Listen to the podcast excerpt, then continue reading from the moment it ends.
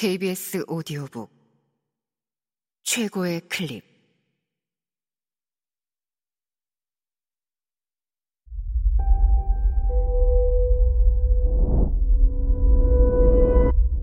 KBS 오디오북.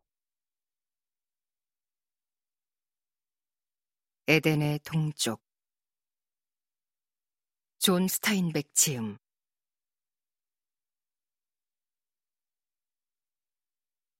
미국인들은 스페인 사람들과 달리 사람의 이름을 따서 지명을 붙이는 경향이 있었다.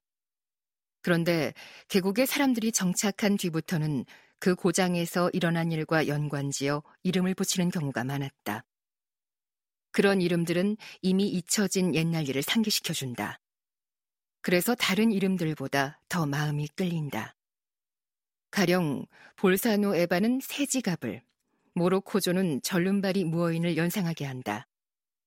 와일드 호스 캐니언과 무스탕 그레이드, 그리고 셔츠테일 캐니언도 마찬가지 경우이다.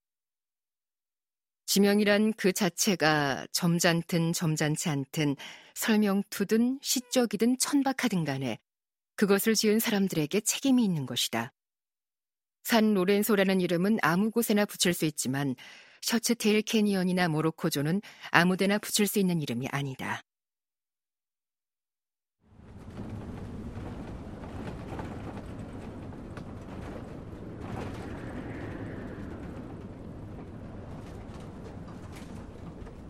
오후가 되면 바람이 정착촌 위로 거세게 휘몰아쳤다. 그래서 농부들은 경작한 땅의 표토가 날려가지 않도록 몇 킬로미터에 걸쳐서 유칼립투스 나무로 방풍림을 만들기 시작했다. 할아버지가 할머니를 데리고 킹시티의 동쪽 산기슭에 정착할 무렵만 해도 살리나스 계곡은 대략 이런 상황이었다.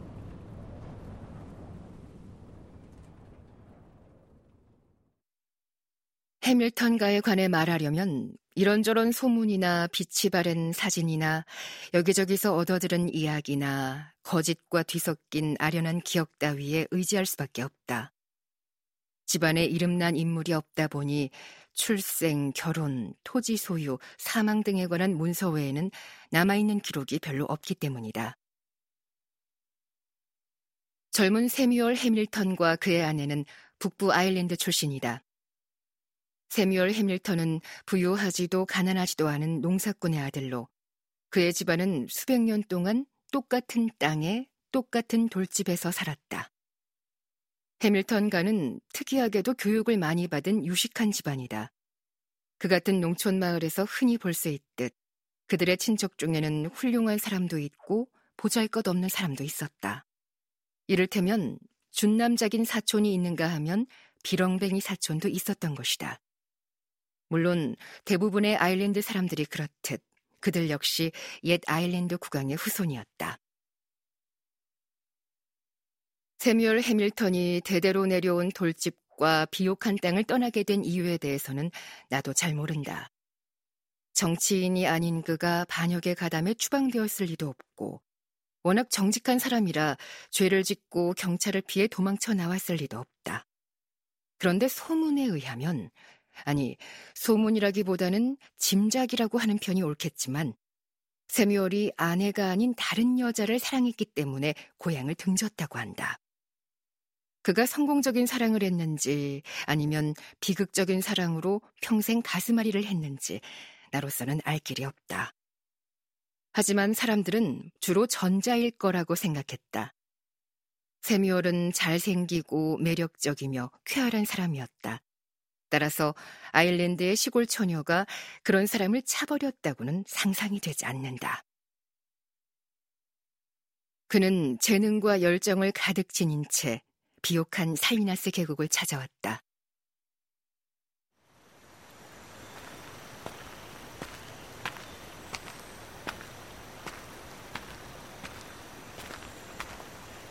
그의 눈동자는 짙은 푸른 빛이었는데 피곤할 때면 눈동자 하나가 버릇처럼 약간 옆으로 돌아가곤 했다.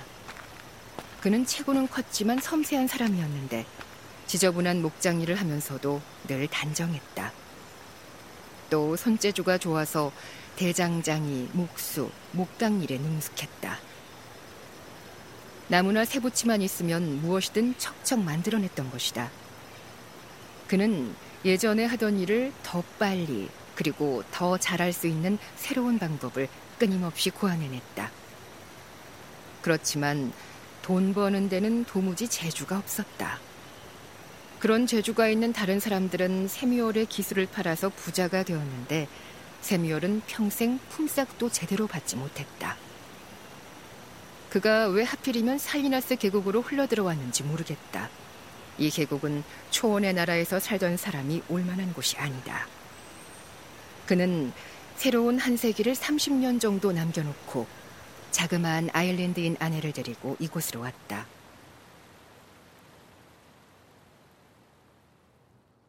그의 아내는 유머라고는 손톱만큼도 없는 닭처럼 꼿꼿한 여자였다.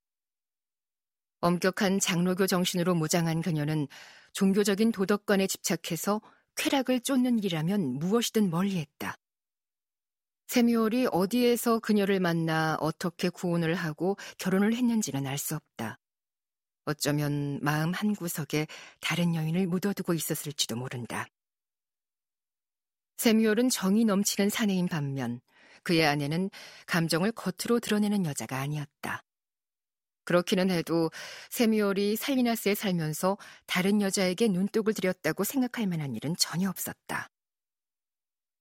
세미올과 라이자가 살리나스 계곡에 도착했을 때는 평지는 말할 것도 없고 비옥한 저지대, 언덕의 작은 옥토, 임야 등은 이미 모두 남의 차지가 되어 있었다. 농사를 지을 만한 땅이라곤 변두리에 그것도 아주 조금 남아있을 뿐이었다. 결국 세미얼은 지금의 킹시티 동쪽의 척박한 언덕에 삶의 터전을 마련했다. 그는 일상적인 관리를 따랐다. 즉, 자신과 아내, 그리고 곧 태어날 아이의 몫으로 각각 160에이커의 땅을 차지했다.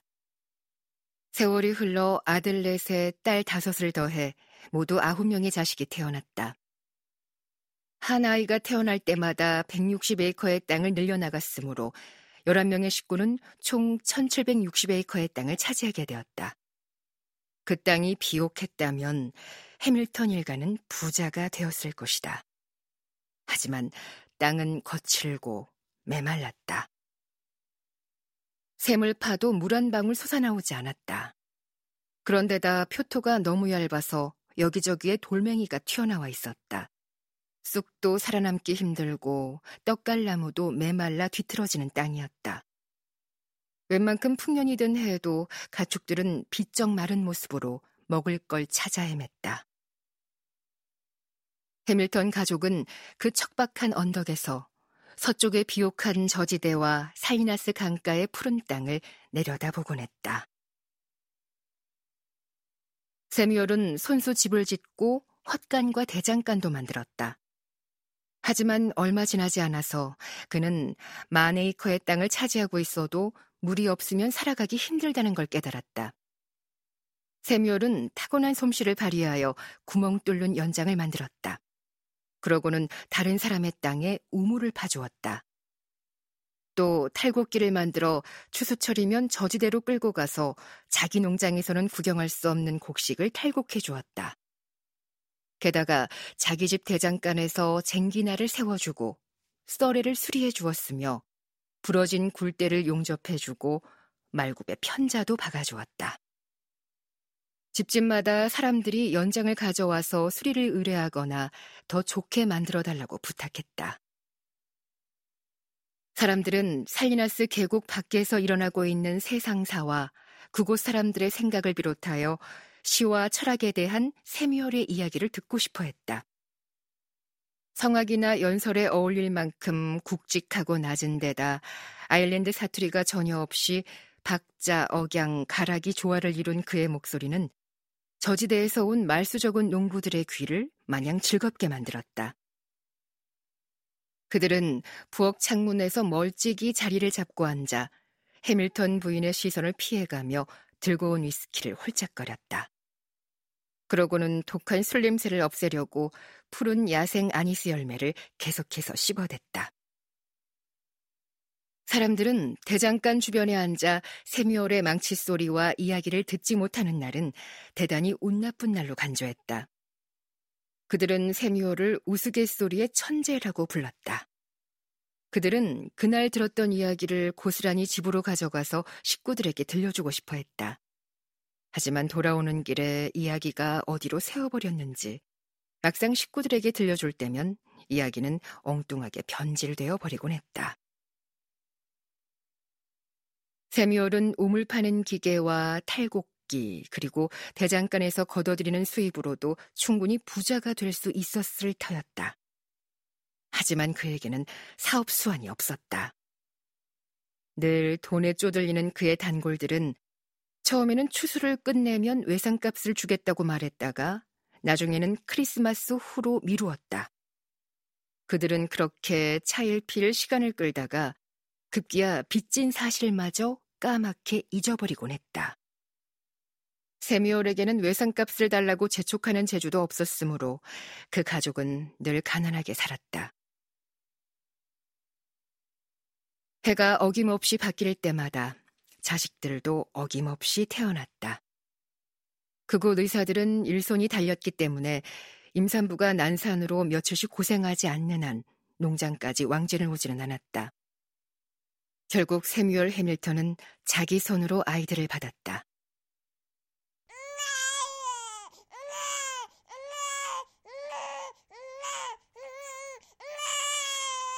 그는 탯줄을 말끔하게 묶고 아기의 엉덩이를 때리고 산후에 지저분한 것들을 정리하는 일을 도맡아 처리했다. 막내가 태어날 때는 출산 도중에 문제가 생겼는지 아이의 얼굴이 사색이 되어 있었다. 세미얼은 아이 입에 자기 입을 대고 숨을 불어넣어 아이를 살려냈다. 그는 그런 일에 솜씨가 좋아서 30km나 떨어진 곳에 사는 사람들도 출산을 도와달라고 찾아왔다. 세미얼은 사람의 출산뿐만 아니라 말이나 소의 새끼를 받는 일에서도 발군의 실력을 보였다.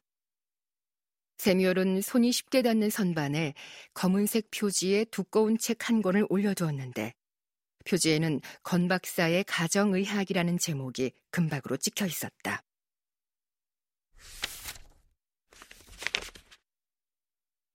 그 책은 너무 많이들 추워 보아서 군데군데 구겨진 데다 손때가 덕지덕지 묻어 있었다. 하지만 아예 손길이 닿지 않은 페이지도 많았다. 아무튼 건 박사의 책 속에서 해밀턴이 자주 들추어 본 부분이 그의 의학적 지식인 셈이었다. 그가 자주 펼쳐보는 부분은 골절, 자상, 외상, 볼거리, 홍역, 척추염, 성홍열, 디프테리아, 류머티즘, 생리통, 탈장, 임신과 출산에 관련된 것들이었다. 해밀턴 부부가 운이 좋았는지 아니면 도덕적이어서 그랬는지는 몰라도 임질과 매독에 관한 부분은 단 한 번도 손을 타지 않았다. 놀란 아이들을 진정시키는 데는 세묘를 따라올 사람이 없었다.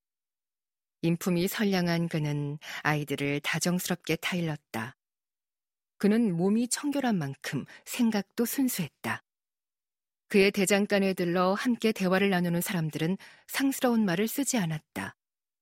의식적으로 쓰지 않았던 게 아니라 자신도 모르게 조심해야 한다는 생각이 들었던 것이리라.